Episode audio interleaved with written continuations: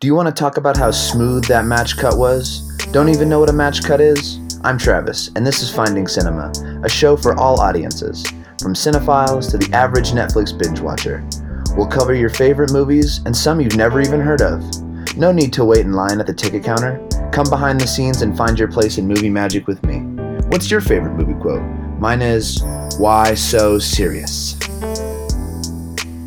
Hey everyone, and welcome to the first Finding Cinema podcast.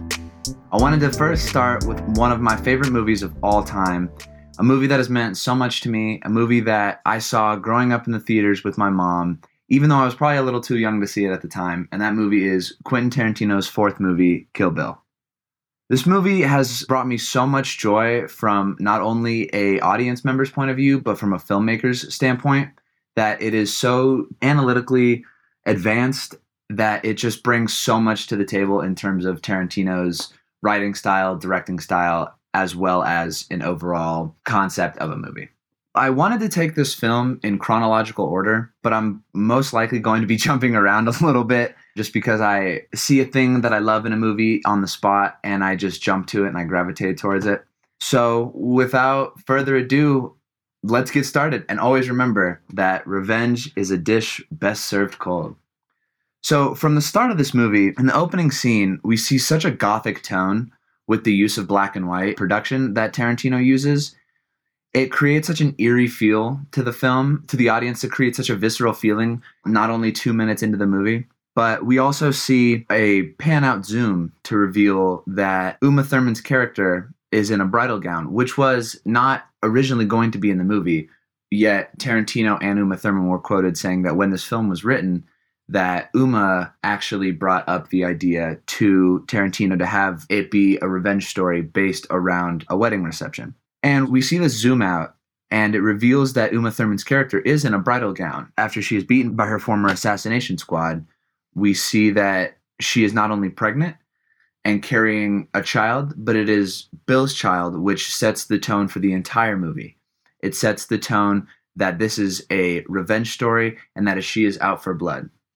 And after moving past the first scene, we see the film is clearly out of chronological order. It is made in a non-linear standpoint, which is very, very crucial to Tarantino's filmmaking. And one of the first key scenes that sets the stage for the entire movie is when the camera zooms in on the bride's eyes, which happens throughout the entirety of the film. And each and every time that this happens, it creates a new situation. The first time we see the close in zoom up of Uma Thurman's character is when she opens the door to see Vernita Green, or Vivica Fox's character, for the first time after being executed in the sleepy Texas town, and it truly shows the audience the pain and the suffering that Uma's character had to go through up until this point, just five minutes into the film. It creates such a feeling of despair and horror so quickly into the movie that it sets the tone for the rest of the film.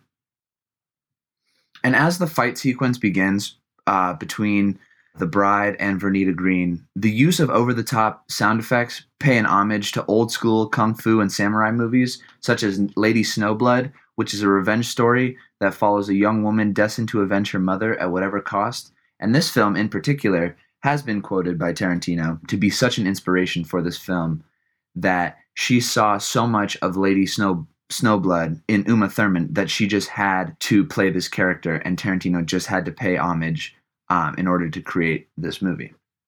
And after the fight sequence, there is a classic scene where Nikki, who is Vernita Green's daughter, stands over the splattered remains of her murdered mother, and it creates such an overlay of revenge throughout this film that Nikki must feel the anguish of her mother and the instant torment created by Uma Thurman's character that can only be settled her by killing her the way that she did to her mom, which has been said to maybe be the next plot point of Kill Bill 3 if that were to ever come out would be Nikki gaining revenge on the bride.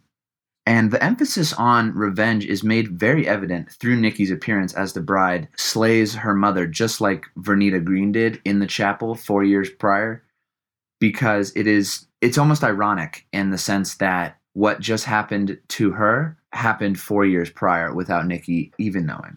And that, like I said, if Tarantino were to ever make another movie um, based on one of his prior movies, it would be Kill Bill 3. And he said that this would most likely be the storyline for that film. And just a fun fact that I saw during rewatching this movie for the thousandth time is that um, the cereal in which Vernita Green hides the gun is actually called Kaboom. Which brings me to my next point is that Quentin Tarantino is a master when it comes to pop culture references. He loves to place nuanced items that create a sense of nostalgia and symbolism that connect all of his films. We see so many different types of pop culture imagery in this film that are seen throughout other films. From Tarantino's broad perspective, we see the the use of the Big Luau burger, which was seen in Pulp Fiction, so many times throughout it. We see advertisements on billboards for different types of cigarettes that are used in Once Upon a Time in Hollywood and different films such as Django Unchained and Reservoir Dogs that it all links the stories together, creating almost a universe inside of Tarantino's filmmaking that can only be described as his. Um, Tarantino has been quoted in several interviews saying that each of the characters on the bride's death list, on the death list five that is seen in the beginning of the film when she's uh, sitting in the truck, and Tarantino has said that each one of these characters represents a different genre of movie that was for that was an inspiration for Kill Bill. For example, Lucy Liu's character O-Ren Ishii uh, pays homage to old kung fu and samurai movies that Tarantino draws such inspiration from to create other films such as revenge-filled stories such as Kill Bill. And Vivica Fox's character Vernita Green pays homage to Pam Grier type movies, which is all played and all comes together in the original screenplay for Kill Bill that was written between Tarantino and Uma Thurman, which they collaboratively came up together, which I didn't know about until uh, researching this movie further. That this was a joint effort between the two of them, not only just Tarantino. And one thing that I wonder is that if the revenge takes place in a nonlinear standpoint, um, in which it strikes the most retribution in the bride's heart and mind, I I like to think that Tarantino did this intentionally.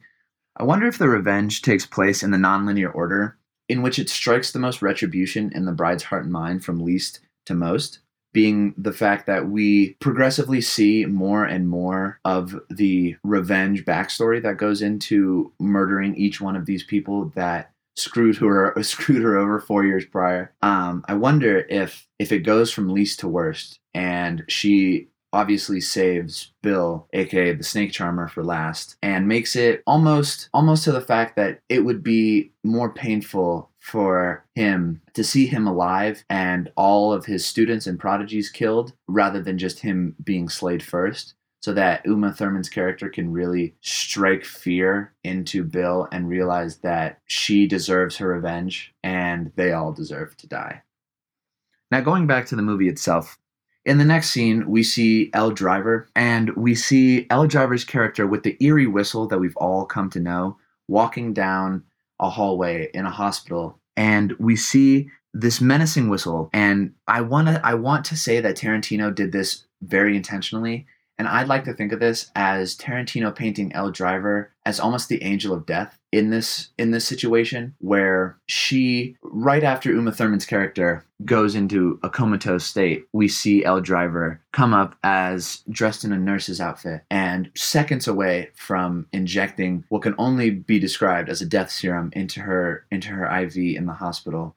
Bill calls her on the phone and says that is not you know that's not the way that we kill people. And i want to say that tarantino did this intentionally to portray Elle Driver as almost the angel of death. I i'd like to think i'd like to think so personally. And we also see this in this in this menacing camera angles that we can only see her feet walking down with this umbrella and this eerie whistle that gets stuck in the audience's mind for hours after seeing the movie. I mean, I know it did to me that we we see such an eerie and harrowing journey even though it's 30 seconds down a hallway to see such a menacing figure in Elle Driver become this angel of death.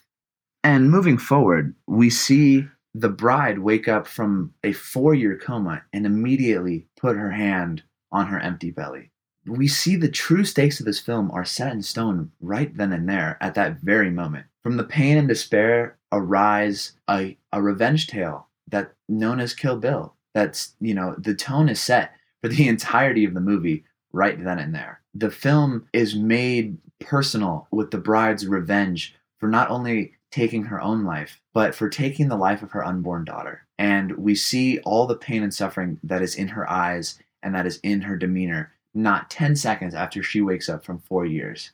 You know, most people, at least if I if I was in that situation, I would have waken up and, you know, the first thought in my head would have been, you know, where am I? Who am I? What am I? But no, she immediately recognized that she would, you know, she had been in a coma and honestly, the first emotion that popped into her head was despair and horror that her baby is not with her anymore. And I find that so intentional and I find that almost poetic in a sense that Tarantino intentionally did that to make the movie relatable in the fact that losing a child is known as one of the biggest heartbreaks that anybody can go through. And I think that the revenge in which parents undergo creates such a prominent theme throughout this movie that I could only imagine what is going through her character's head at that moment in time. And as we see her exit the hospital, we see an anime scene that Tarantino uses to bring Japanese culture to Tarantino's classic Western, spaghetti Western bandits and outlaws theme that are so very prevalent in his other movies. I could go on for hours talking about what Westerns have done to Tarantino's movie, but this anime scene where we see O-Ren Ishii's mother being killed by a Japanese Yakuza boss creates such a harrowing scene that it almost exaggerates, it almost reduces the exaggeration of violence and puts a cartoonish theme that shields the audience from the brutality of war and violence that is seen throughout the rest of the film. And just a fun fact about that scene is that it was actually inspired by a Bollywood film that has been known to use one of the first cartoonish themes throughout films to create almost a almost a childlike experience to this film making it relatable to all audiences. It's so intentional. And i'd like to think that everything that tarantino does is very intentional. And that's why i've said it probably about 20 times throughout the duration of this podcast is that he is such an expert and a mastermind with nuance and subtle imagery and subtle dialogue especially in this film that it creates such a poetic and elegiac theme to a, the entirety of this film. And going forward, we see the monologue of O-Ren Ishii, or Lucy Liu, on the table after the execution of Boss Tanaka, after she runs over to him and, quite frankly, and simply put, slices his head with her samurai sword after Boss Tanaka brings up her Chinese and American heritage. And we see this exaggerated monologue with so much anger and frustration in her eyes that it almost pays an homage to the opening diner scene in Pulp Fiction with the infamous lines said during the robbery and it almost it almost it just always dawns on me how intentional Quentin Tarantino is in linking each one of his movies and they all play off one of each other and it all and it creates I wonder if you could watch each one of Tarantino's movies front to back all 9 or 10 of them and I wonder if they would all connect somehow. And I'd like to think they would just because I think that with how weird Quentin Tarantino is in his filmmaking and his cinematography style and his screenwriting, I'd like to think that each one of his films is based on other films that he has seen, but also other films in his little Tarantino cinematic universe. And I'd be curious to see if you watched all of them. I would wonder to see if these little nuances would become much more prevalent than watching them out of order you know, say from Pulp Fiction to Once Upon a Time in Hollywood, back to Kill Bill to Django Unchained. I wonder if you watched each one of them front to back, what the connections would be to their counterparts. And another thing that I love to point out in this film is Tarantino's direct use of costuming. As we see, Uma Thurman's canary yellow suit is such an homage to Bruce Lee's classic tracksuit that is seen in his movie Game of Death. And Tarantino has said that yellow tracksuit isn't Bruce Lee's anymore. It's Uma Thurman's and it's the bride's. I think Tarantino tries to take Uma Thurman and her suit and say that this is the new age of samurai and this is the new age of kung fu movies, which I think is I think is wonderful and masterful. And it just it keeps bringing me back to this point of everything that Tarantino does is so intentional. I know that I'm talking about Kill Bill in this movie, but I could I could go on for an entire episode about how Tarantino is so intentional in his work. And that is why we see at some points, you know, four and five years between Tarantino movies. And we see so much work and so much so much beauty behind violence and and madness in his films that can only be described as method behind Tarantino's madness. And I just I find that so beautiful because so many other filmmakers kind of stem away from over the top violence. I mean, the only other filmmaker that, you know, really comes off the top of my head for over the top violence is Martin Scorsese. And yet his themes are tend to be more power and the hunger to be accepted in society rather than just violence and madness, which is a classic scene to, to go along with Tarantino's film style. And now we get to the crazy 88 scene and the showdown between Lucy Liu and Uma Thurman. And so much can be said about this film. When Gogo walks down the stairs with such horror and such torment in her eyes, it creates a feel that with each step that she is walking down, it creates almost a feel that each step is a step closer to death and revenge that each step is a step in retribution that Uma Thurman is trying to obtain for the murdering of her daughter and her fiance and everybody in the wedding chapel on that horrible blood filled day. And the fact that in the Crazy 88 scene, the fact that every subordinate is wearing the same suit and tie creates a tone in the film that it is truly one woman against the world the fact that they are all wearing the same suit, it might just be a uniform, but I'd like to think of it as you know what I previously said that it is Uma Thurman against everybody and that it is the bride versus everybody and nothing will stop in her quest for revenge to avenge her daughter and the life that she lost 4 years ago. And as this movie briefly goes back to back black and white, I believe that this shields the audience from the brutal conduct that is transpired through the entirety of this scene. And I'd like to think that with the the choice of the use of black and white through the entirety of the scene, I'd like to think it almost comes back to what is said in the anime scene, where it puts a different perspective on war and brutality that almost shields the audience from what goes on in day to day life through the entirety of the scene that is portrayed on classic kung fu movies, but is also portrayed through yakuza violence that is has been known to torment Tokyo and Japan through the entirety of history. And as she blinks and the color returns, just to have the lights turned out, all the audience can see are these silhouettes of these subordinates, or what I'd like to think of as pawns, almost as pawns in, in, in a game of chess, that are standing in the way for the bride to reach the queen.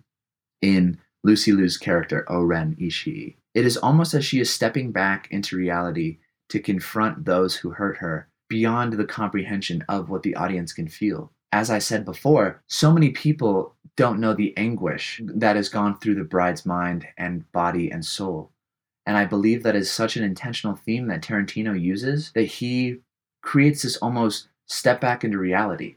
And I I think it's I think it's so masterful and so wonderful and it creates such a such a harrowing experience for the audience to see these silhouettes almost unlifelike and just like chess pieces that are only standing in the way for her to get to the queen in O-Ren Ishii. And as I talk about color, I want to say that the use of color throughout the entirety of this movie is so intentional and so creative. The use of contrast, saturation, and primary colors creates such a vibrant effect throughout this film. The use of Japanese art when O-Ren is sitting around the council, the use of color in her tracksuit, the use of saturation throughout the entirety of this film through the amount of blood that we have seen. And I actually I actually read that over 450 gallons of blood were used just in the crazy 88 scene because Tarantino wanted to put such a such a violent spin on everything and then I, I think it's i think it's almost masterful i know i've said that but it is everything he does is so intentional and so masterful going forward i think the over the top nature of the entirety of this scene pays such homage to old school kung fu movies which like I said, has been linked to such an inspiration for this revenge thriller. And the use of sound effects and color and lighting and camera angles is so harrowing in the way that he uses such low camera angles and that he uses the combination of low camera angles and wide out zooms to make the audience feel as if we are right there feeling the bride's despair and horror. And after the bride has killed, slayed, murdered, and mutilated each one of the subordinates, we finally see the showdown between O-Ren Ishii and the bride. And this scene is so beautiful. The poetic nature of this showdown can be seen through the angelic snowfall that is another callback to the movie Lady Snowblood. And I think that with the use of the fountain falling and rising again and the intentional use of snowfall, it creates such a poetic theme and it really draws the audience in with how beautiful and masterful the scene is after witnessing an absolute massacre not two minutes prior. The ever changing camera angles between O-Ren and the bride creates almost a respect for one another, and it adds to this elegiac theme of the scene through what can only be described as a haunting encounter for the bride. This scene is so heartbreaking because O-Ren Ishii played such a part in the assassination of her daughter, her fiance, her friends, her family, and everybody in the wedding chapel on that day in a sleepy town in Texas. After this scene, we see the closing monologue of this movie, and we see Budd's character say the infamous, That woman deserves her revenge, and we deserve to die line as the snake charmer, or Bill, speaks the ultimate cause for revenge that her daughter is still alive. And this sets such a scene for volume two. I thought it wasn't right to talk about both movies in one episode because I, I, believe that they both deserve an episode of their own. Because with how different they are, yet how intertwined they are, it culminates to this four hour masterpiece of cinematic imagery, the use of color, the use of sound, that it, it is so beautiful to watch these movies together, but it is just important to realize the importance of what messages they come they bring and come across individually. Uma Thurman's character arc in this movie is so prevalent to the story, as in the first scene, we see her soon to be husband and baby that she was once carrying turn to this harrowing menace that can only be a past memory when she wakes up from this comatose state. And otherwise the you know this is the closest thing that she has to a family. And to waking up in a hospital bed and not realize what has happened the past 4 years being the victim of rape and assault and it brings the audience so much into her psyche and so much into her mind what has you know what has gone through her mind through this coma and through the past 4 years and these past four years give complete reason for retaliation and retribution towards the Deadly Viper Association. The bride is simply trying to right the wrongs that she has done in her past, being an assassin, that she just wants to create a new life for herself and have a baby and settle down and stay away from the entirety of the Deadly Viper Association. And she wants to create this new life for herself which I think, yet again, is intentional and masterful in Tarantino's filmmaking. And she just wants to create this new future for not only herself, but for her fiance and her unborn child. This character arc shows such a positive and productive redemption story to go along with this revenge and blood soaked thriller. And I believe that Uma Thurman's character arc in this film transcended movies to come, transcended revenge thrillers, transcended action movies, and what they can be. Because Tarantino's use of character arc and character development through this film is almost what makes it so beautiful. From Nancy Sinatra's eerie and infamous Bang Bang to the sinister undertones of this film, we see a true masterpiece from Quentin Tarantino in every single aspect. From cinematography to the powerful use of dialogue to truly show the pain and the revenge and sorrow in Uma Thurman's character to the use of intentional camera angles that convey such harrowing and elegiac undertones to the audience. Through every single minute and creative detail intertwined in this piece of cinematic perfection, I can say without a shadow of a doubt that this is Quentin Tarantino's magnum opus, and this film is a masterpiece in and of itself. Thank you. Disclaimer This podcast is produced for your universal listening pleasure. Any statements shared during our program are opinions and experiences of our team and guests.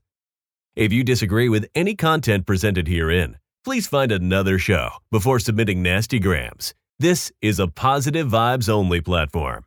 If you love our show and want to connect, share your experiences, or know someone who we should interview on future episodes, please don't hesitate to get in touch through our website or Instagram. Thanks for listening to this program brought to you by Daydreamer Network.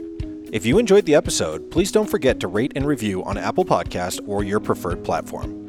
Your feedback allows us to rank on the best new shows list and continue to grow our podcasts in order to bring more unique and talented storytellers to the network. To check out our shows, including programs about relationships, sports, business, nutrition, leisure, and more, head to www.daydreamernetwork.com. We look forward to seeing you back next week for another great episode. Have a wonderful day.